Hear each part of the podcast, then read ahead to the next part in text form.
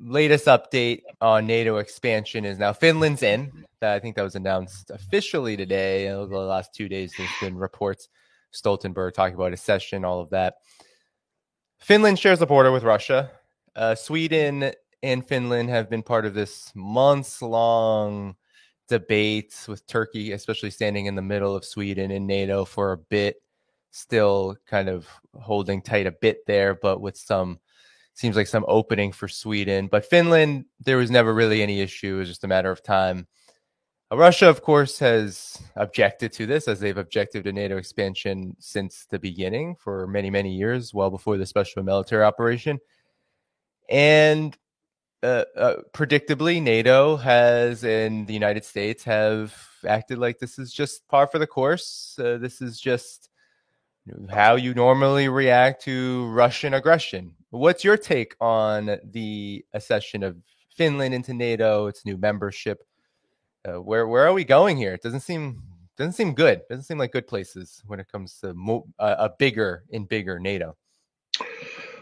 Well, first of all, we need to understand that um, this is the most recent uh, expansion of the not one inch eastward uh, policy that was adopted by NATO back when the Cold War ended. Uh, guarantees given to uh, Mikhail Gorbachev um, that. Um, You know, NATO had no desire to move eastward, that, um, you know, Russia, the Soviet Union didn't need to fear this. And now here we are, um, you know, over two decades later and, you know, three decades. And uh, we have NATO all the way up to the Russian border. The Baltic states are part of NATO.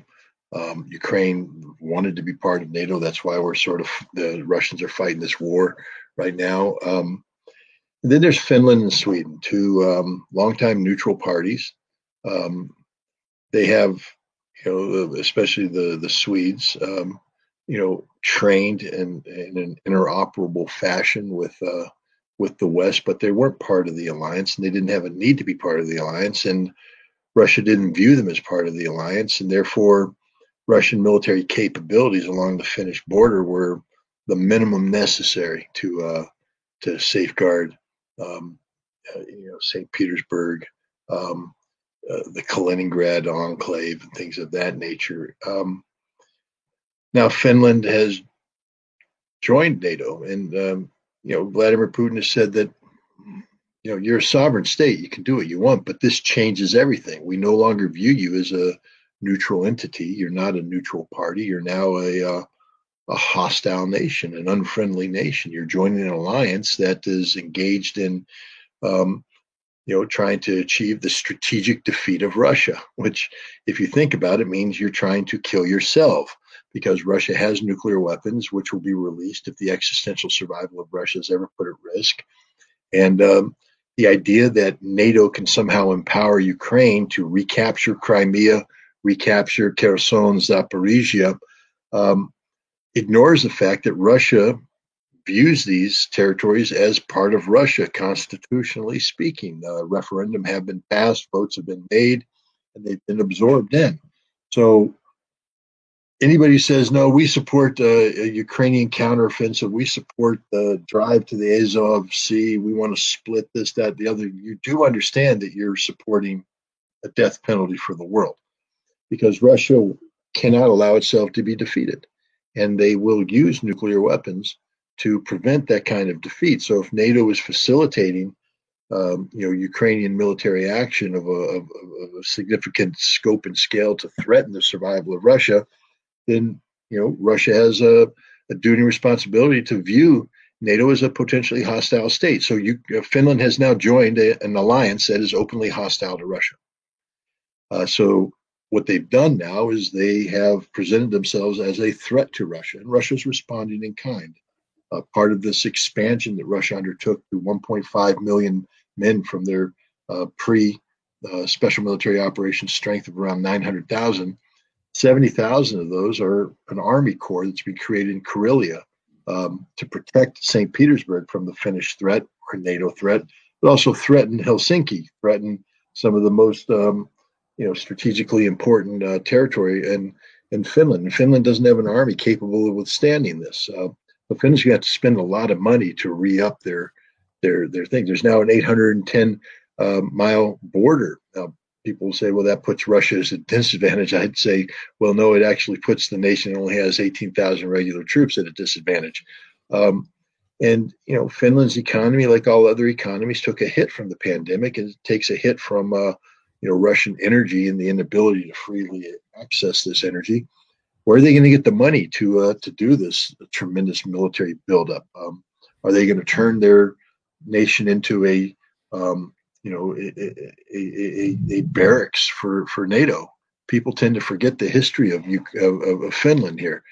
Um, nineteen thirty-nine, they fought a winter war against the Russians. Uh, they lost that in, the, in March of uh, nineteen forty, uh, when the Russians broke through the Mannerheim line and uh, and. confronted uh, the, the Finns with strategic defeat.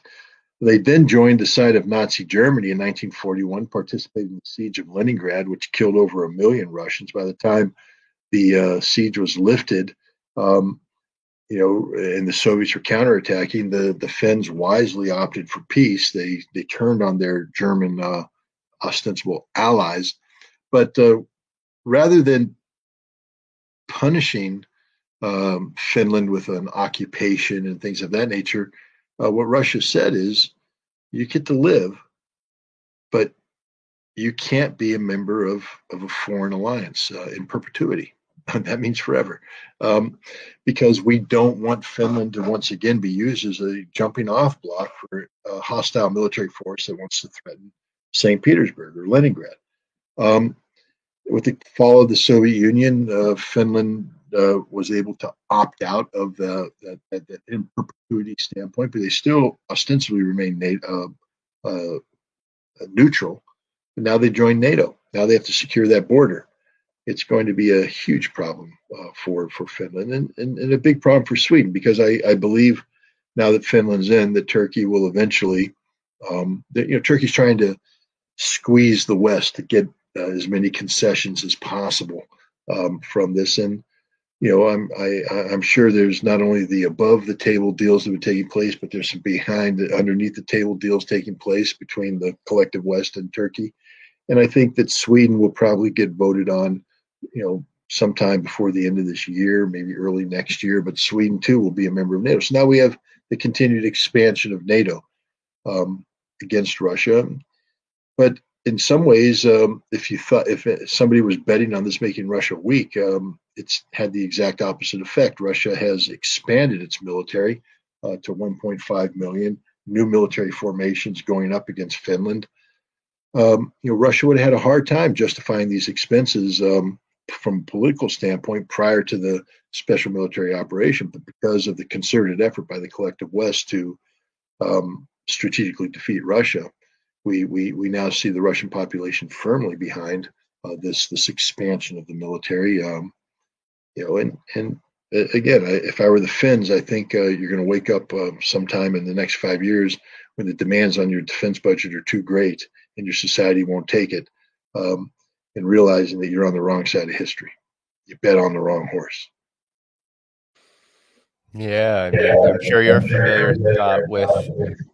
the way that Finland and the Nordic countries uh, in that region of Europe are kind of renowned for their social safety net. Uh, and NATO is a drain on that as well. It's, it, it really does have implications. And, it, it, you know, with that point on Russia, it does make me think about how, you know, there are a lot of people in China who, while they may oppose U S aggression, they also see it as a credit for and, and really a spark for how much people have consolidated around and uh, supported and grown their support in their own government. And, and that's made their society and system stronger. And I see a very similar thing, maybe with different, of course, circumstances and characteristics happening with Russia. The more that NATO encircles, the more that NATO grows, the more that countries like Finland and Sweden just decide to throw away their futures for NATO. This actually makes support for Russia's government, support for Russia and the defense of Russia within Russia, that much stronger. No, you're you're one hundred percent correct. Um, you know, Vladimir Putin, you know, one of the issues we have in the West is that we don't uh, properly define uh, the problem of Russia. And one of the reasons why this happens is we have a class of people I call the Putin whisperers. These are these fake academics. They're not fake. I mean, they have degrees. Michael McFaul has a degree. He's a professor at uh, at Stanford. But they're fake Russia experts. He's not an expert on Russia. He's an American propagandist. Uh, Angela Stent at Georgetown. It's the same thing. She's not an expert on Russia. She's an American propagandist. Fiona Hill, an American propagandist. Um, these are people that have um, a vision of what Russia should look like. Amazing that Westerners, outsiders, have a vision of what Russia should look like. And they've been in favor of implementing policies to achieve that objective. And that objective is to break Russia up into smaller constituent parts. Uh, you see, we're very fearful of the size of Russia, uh, the physical size of Russia. Uh, but also what's contained in that landmass, uh, you know, a great deal of the world's resources. Um, and we are nervous that a single nation has access to all these resources because they can not only become self-sustainable in certain critical uh, industries, but they will be able to help others. And in this case, others means China, with, you know, the world's largest population, um, with a with a modernizing industrial base, modernizing infrastructure. And now you bring China and Russia together in this nexus of, you know, economic uh, capacity, and it's an unbeatable force. This is why the Trans-Eurasian Economic Union that's being pushed by the Russians and the Chinese is a serious thing.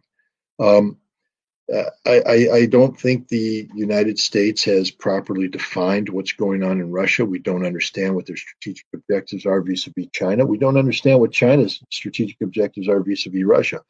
Take a look at Vladimir Putin's meeting with um, with Joe Biden in June of twenty twenty-one. When Joe Biden came out of that uh, without prompting, he he turned to the media and said, you know, well, I think uh, I think uh, Putin should not get close to China. Uh, that that's a bad thing, uh, that China has, you know, ill intent towards them, et cetera.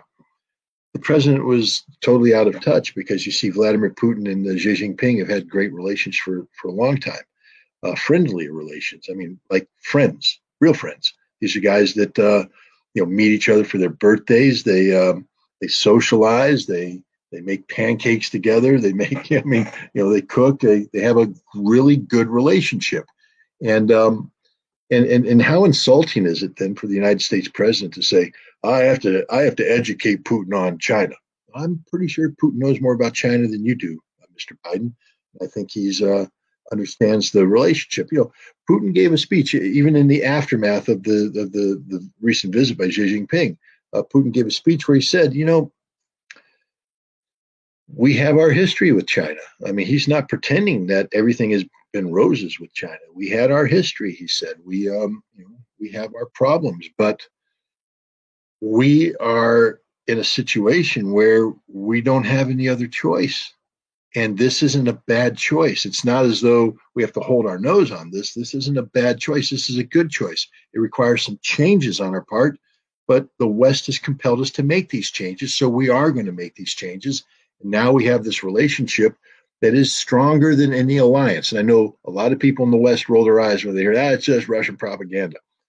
Well, if you take a look at um, the NATO Charter, for instance, people like to talk about the strength of the NATO Charter.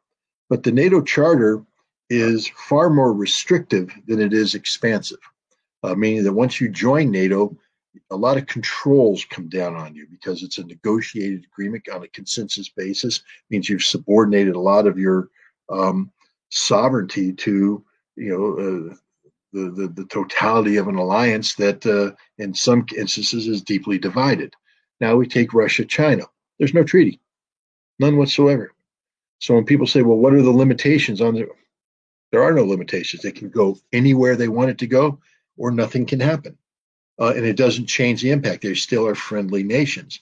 This allows for a very pragmatic approach. To give you an example of this pragmatism, um, recently, um, uh, you know, Russia had uh, signed uh, some concessions with Vietnam, uh, the Republic of Vietnam, for oil exploration uh, in the vicinity of the South China Sea and waters that are contested with China. And um, Russia has been, uh, you know, actively drilling. They have uh, their rigs there. They're drilling it for joint exploitation. And recently, a Chinese naval vessel came and sailed through there in one of their, uh, you know, an act of intimidation, I guess, against the Vietnamese. There were people, they were shouting, because this happened right after Xi Jinping returned back to China. And people were shouting, saying, oh, look, this is proof that China doesn't take Russia seriously. This is garbage relationship. They lied. They're really, there's tensions there. And um, I asked a, a senior Russian official about this, a former diplomat who, old China hand, uh, Maria Zakharova's father, by the way, uh, used to be a, you know, a diplomat in Beijing for many years. Um, and he said, you know, look, Russia's always been pragmatic about, you know, these things. Uh, You know, Russia is not taking sides. Uh, Russia is doing what it does and uh, will continue to do that. And in some instances, this may cause problems with the Chinese. But the nature of the relationship between Russia and China is that because there is no treaty constraints or treaty that defines things, Russia can be pragmatic about uh, what's going on in these oil fields, um, but still uh, reach out to the Chinese about um, you know, gas deals and other deals to bring in Belts and Roads Initiative, to ask Xi Jinping to make a phone call on behalf of a, of, of a potential peace. Why? Because there are no limitations to this relationship. This relationship can go in any direction whatsoever. Uh, imagine that. Imagine the maturity of your approach towards interacting with other nations where um, you, you it, it wasn't a zero-sum game where you had to win, or because if you didn't win, then it was a loss. What if you actually just sat down and respected everything and, and treated each thing separately? You didn't have some all-encompassing manifest destiny type plan that said America must rule the world through a rules-based international order. But instead you said, we'll take each thing um, you know, one at a time and treat it the way it deserves to be treated with the respect, but we don't allow this to actually, you know, dictate this outcome. Um, where would we be today if, if that was the approach we took? Uh, I would hasten to believe that we would be uh, you know, far more deeply entrenched in the Middle East because nations would want us to be there. But when we decide that our task is to illegally occupy a third of Syria to steal oil, to finance a terrorist organization that uh, that, that fights against an ostensible NATO ally, think of what I just said there, the complexity of that, um, you know, then, you know, because that's what we do. That's what America does. Um, you know, but had had we not done this, um, where could we be? We could be in there, a player, uh, still able to ask our friends to manipulate the oil market to our economic benefit because we're friends, we're friendly. There's no reason to fear us. But now nobody saw. I mean, Muhammad bin Salman just came out and said, "I don't care what Joe Biden thinks about me anymore. I'm done with him. I'm done with American opinion." Saudi Arabia has divorced itself from the United States orbit. And, um, you know, this is this is a game-changing event. Yeah, the world is certainly changing, and NATO expansion is definitely at the heart of it. And, and the expansion of this chaos and destruction that you speak of, the way the U S relates to the world, is helping to lay a foundation for this. And, and it, as you said, I think it goes hand in hand. It's like it, it's not a bad option for Russia, China, Saudi Arabia, for uh, much of the Arab world, much of the African continent. It's not a bad option to come together and try to figure out something else, uh, and not least because, well, the the uh, the other option is is actively harming you every step of the way. But not I just militarily, to- but but economically. I, I don't know. Did you see what Marco Rubio said the other day? Right. I think it was something about he was admitting fear of this development, I believe. Right. Yeah. He basically said, because you know, Brazil um, sat down with China and said, we're done with the dollar. We're going to do business in the yuan. And he's and, and he's like, oh, my God, the fourth largest economy. I mean, the largest economy in the uh, in the in the southern hemisphere is, uh, you know, decoupling from the dollar. We won't be able to sanction them anymore. We won't be able to exert our influence on them. They're going to function as a sovereign nation, and this is a terrible thing. Imagine. I mean, at least he was honest. I have to give him, yep. you know, yeah. straight up props for wow, what honesty. But then the uh, the, the spokesperson for the White House, uh, I, I'll mispronounce her name, so I don't want to say it um, to insult her. But um, she basically was was talking about this, and she said those nations that seek to decouple the dollar, you are offending the American people, because the well-being of the American people depends on the ability of the dollar to be the supreme currency, the reserve currency, so that we can leverage this to enhance the da da da da da da. And she doesn't even listen to what she's saying. She's basically saying that if a nation decides that they don't want to do business with the dollar, that uh, that, that America will be compelled to intervene, because we have to have you do business with the dollar, because otherwise you're harming the economy of America, and that's an insult to the American people. Uh, the, the, the arrogance and the hubris. Look, I don't want the dollar to collapse. I, I don't know how about you, Danny, but uh, you know, I get paid in dollars. And, um, you know, and and the dollars are what I take to the grocery store. And it sort of upsets me sometimes when the price of food goes up um, everywhere. I mean, we we have a favorite diner that we go to every uh, every weekend for breakfast. Um, you know, typical American diner. And they're they apologized. They came in and said, we, we, we had to raise our prices. And I'm talking about, you know, not an insignificant raise, because the, just the price of food has gone up. Um, you see that if you go to restaurants, you go to the grocery store, it's there. Uh, you know, the I want the dollar to be stable. I'd like the dollar to have value, because that way, when I earn a thousand dollars, I I can buy a thousand dollars worth of stuff.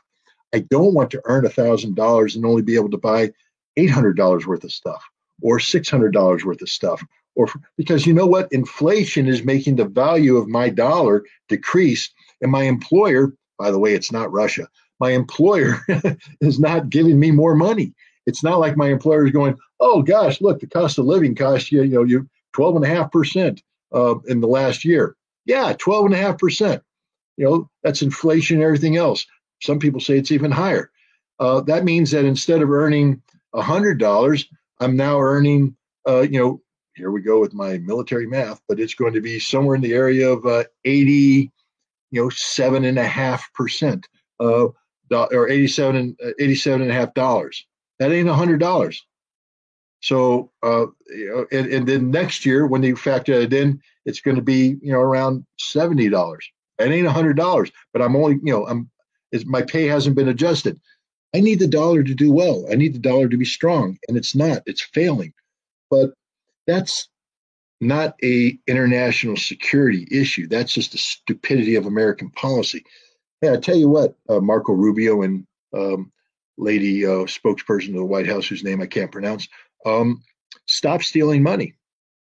You know, for instance, if you're going to call the dollar the uh, the world's reserve currency, and people are going to have faith in that, um, but then you go and you steal seven hundred, eight hundred billion dollars of Russian sovereign wealth uh, for no legal reason, just because you're mad at Russia.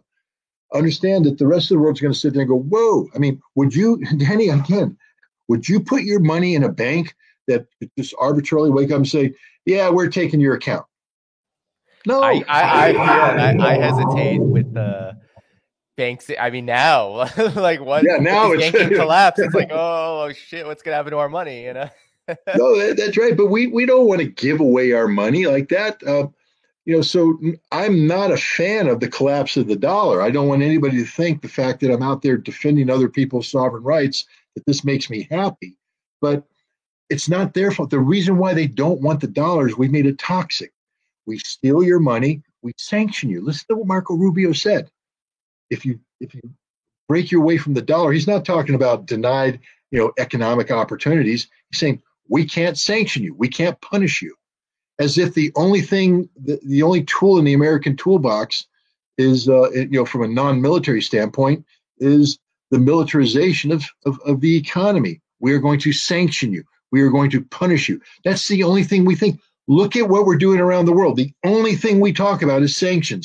We never talked about going out there and engaging in a Belts and Roads initiative type thing, uh, you know, You know, the last G seven meeting last summer, you know, oh, Biden's in there, you know, we're going to come up with the counter to the Chinese Belts and Roads Initiative, a six hundred billion dollars fund. Really, Joe? six hundred billion dollars? But it wasn't, was it? No, it was really three hundred billion dollars in contributions. And then you wanted the private sector to kick in three hundred billion dollars, but they're not going to. So it's a three hundred billion dollars fund, which nobody's funding. Nobody's putting money on. So it's a zero dollar fund. And you want that to be competing with what? In the last decade, what has China put into B R A? seven to ten trillion dollars? Yeah. Trillion. That's with a T, ladies and gentlemen. That's a lot of money. And um, we can't match that. We can't match that. We, we could if we weren't busy stealing money and sanctioning people, if we were focused on sound economic principles and, and working with other nations without moral strings attached, you know, coming in saying, here's a contract, but first you have to buy into our abortion policies, you have to buy into this, you have to buy into that. And nations are going, we're done with that, we're finished. And they're jumping ship, and they're all jumping ship at the same time. This is problematic. This is a, this is a problem for the American economy.